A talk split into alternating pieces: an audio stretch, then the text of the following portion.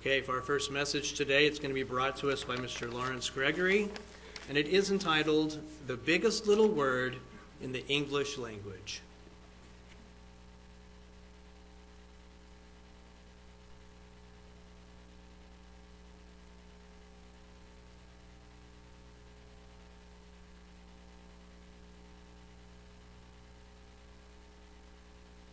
As Ken said, the title of the message today is The Biggest Little Word in the English Language. If you know what that is, hold up your hand. Okay, a few, and a few that have not um, held up their hand. Well, uh, the word is if, I-F, and it occurs 1,500 times in the Bible, over 1,500 times. Now, there are a few uh, times that it occurred that uh, the Alexander Cruden's Concordance lists, but a few times I counted beyond what he had listed. So, Alexander Cruden was born in the 1700s, and he worked many years with his list of words. This was before computers now, trying to uh, enumerate all of the words that occurred in the Bible. And uh, a couple of times he, not necessarily because of his study into the words, but he uh, was committed to the madhouse, which is in England the, the uh, insane asylum. And uh, he lived there uh, a few years, and then he got out and his marriages and his studies uh, that occupied the uh, research for Cruden's Concordance occurred over many years. And uh, then he died in the 1700s. So we owe a lot to Alexander Cruden. Now, many of you probably have a book like this, is uh, Alexander Cruden's Concordance, and it's about uh, 700 pages. And then some of you may have a copy like this of uh, about 800 pages, and this is on uh, onion skin, what they call it, onion skin paper, which is printing on both sides. And you can see over the many years, some of you may have one like this, Alexander Cruden's Complete Concordance. But uh, the dictionary gives the definition for if as introducing a contribution or supposition, and uh, several other definitions uh, that are included is in case that, granting, allowing, or supposing, whether in dependent or indirect questions. So uh, this little word, if, has a lot of uh, meanings, and it's the biggest many, many years ago, I heard a message entitled The Biggest Little Word in the English Language. And this gave me the idea for this message.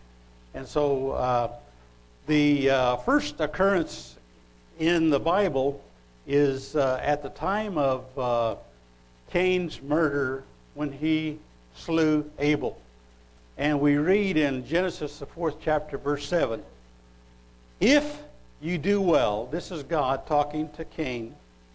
If you do well, shall you not be accepted? And if you do not well, sin lieth at the door. And unto you shall be his desire, and you shall rule over him or it. So uh, there are a couple of messages in here. One is uh, that I'm not going to discuss today is uh, are ruling over sin. And that is a commission for every man is to rule over sin. Now, the idea is put forward here by God that occurs throughout the Bible, and that is if you do well, shall you not be accepted? And if you do not well, sin lieth at the door. And so I want to go now through a number of verses in the Bible, uh, keeping this thought in mind throughout the scriptures. And one of the most familiar ones that we know for if is Isaiah 58 13. So uh, let's turn there, and already you probably know what that verse is Isaiah 58 13.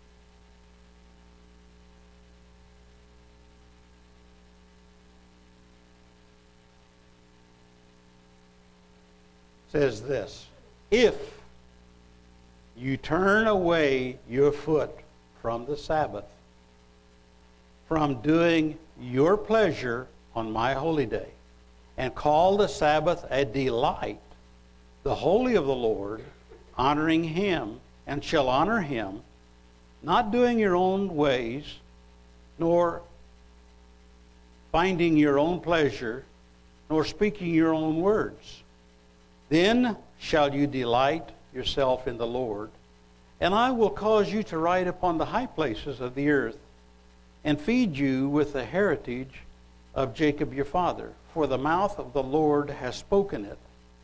Now, here is uh, one of the first things that we meet, and we're so familiar with this word if. If we call the Sabbath a delight.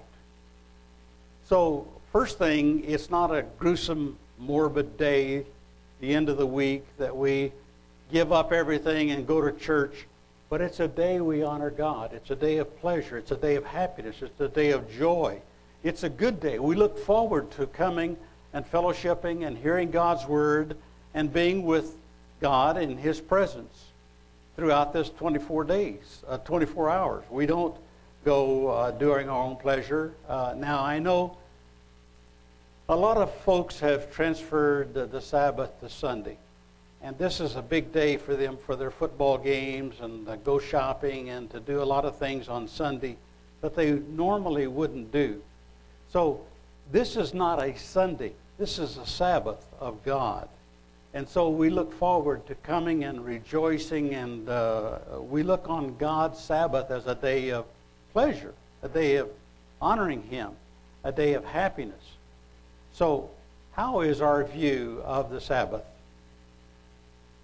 concerning the Scriptures? Now, in uh, Deuteronomy, the 11th chapter, let's go there. And uh, I have a, a, number of scriptures that I've said uh, that occur uh, similarly in thought to Genesis, Numbers, the 11th chapter and verse uh, 20.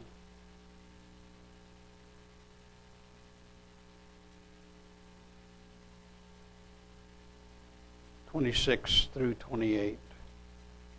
Moses went out and told the people the words of the Lord and gathered the seventy men of the elders of the people and set them round about the tabernacle. And the Lord came down in a cloud and uh, in verse 26. There remained two of the men in the camp, the names of the one. Wait. Okay, uh, Deuteronomy. Did I write numbers? Yeah, Deuteronomy. 11. Thank you, Ken. Deuteronomy 11, verse 26 through 27. Yeah. Behold, I set before you this day a blessing and a curse. Thank you, Ken. A blessing if you obey the commandments of the Lord your God, which I command you this day, and a curse if you will not obey the commandments of the Lord your God, but turn aside out of the way which I commanded you this day, to go after other gods which you have not known. And so God gave them a choice. If they kept his commandments, they would be a blessing come to them. If not, there would be a curse come to them. And so we know uh, in uh, Deuteronomy, uh, the blessings and cursing chapters of uh, Deuteronomy 12 and uh, on. 1 Samuel 12th chapter.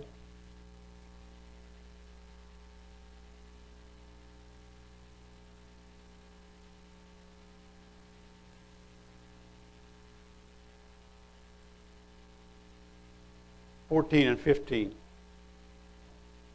If you will fear the Lord and serve him and obey his voice and not rebel against the commandment of the Lord, then shall both you and also the king that reigneth over you continue following the Lord your God.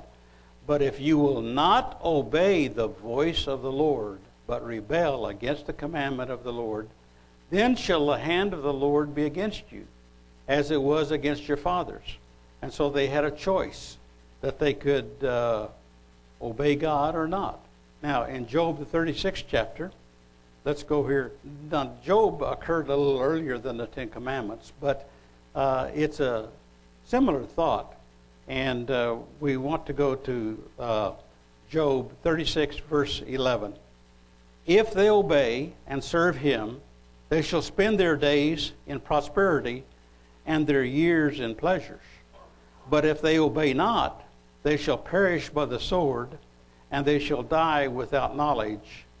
And so God gave them a choice. They could obey and keep his commandments, we know from other scriptures and many verses.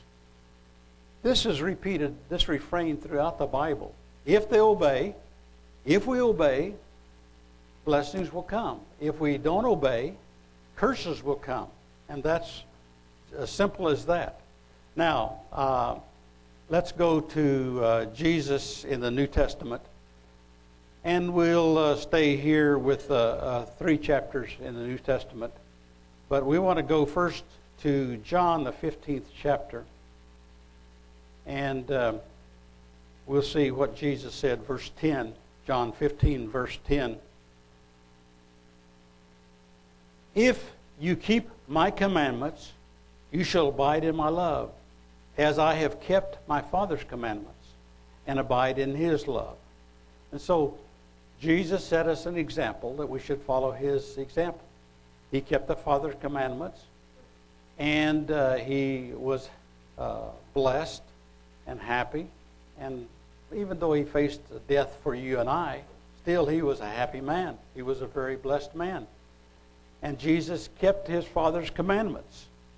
Now, uh, in John, uh, 1 John, let's go to 1 John. This is about uh, 1,200 years now after uh, the uh, occurrences that we read earlier. 1 John, the fifth chapter. No, first chapter, 1 John.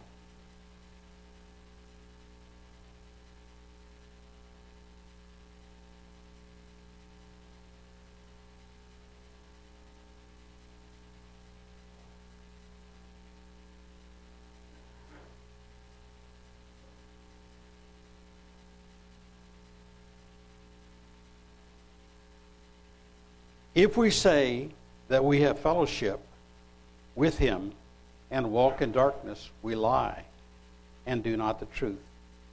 But if we walk in the light as he is in the light, we have fellowship one with another, and the blood of Jesus Christ, his Son, cleanses us from all sin.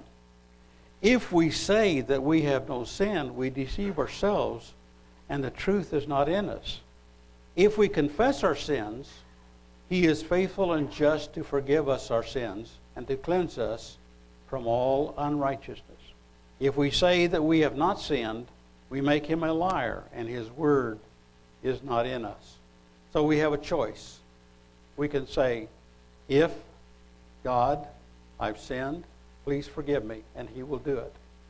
God is merciful and uh, long suffering, and he will forgive and abundantly he will pour out his blessings on us, even though we have sinned. But if we say, well, I've not sinned in that, and uh, I'm no, you know, I know I did, I made a mistake, but I did wrong, and uh, but it wasn't a sin. God will not forgive us. So we have a choice. We can either repent and be forgiven, or we can not and not be forgiven. Now, uh, I want to go to my last scripture in Revelation, the 22nd chapter. This is the closing. And uh, we see this refrain uh, beginning in uh, Genesis. and throughout the, the Bible, uh, and uh, concluding in Revelation, the 22nd chapter, the last verses here of uh, verse 18 and 19.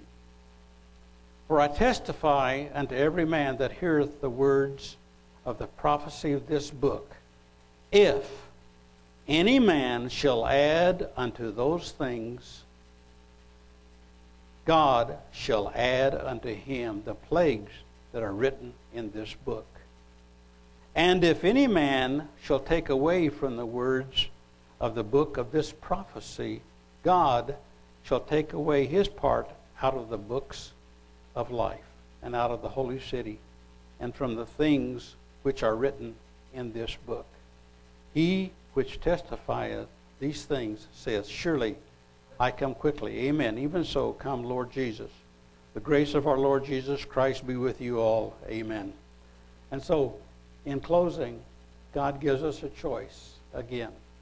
We can add to his words or take away from his words and be cursed. But we can take them the way they are and accept them and his commandments and be blessed by obeying him. And if we continue in his will and his word, we will be blessed. We learn to keep his commandments. There are conditions, blessings if we do them, curses if we do not do them. Yes, that is the biggest little word in the English language. If.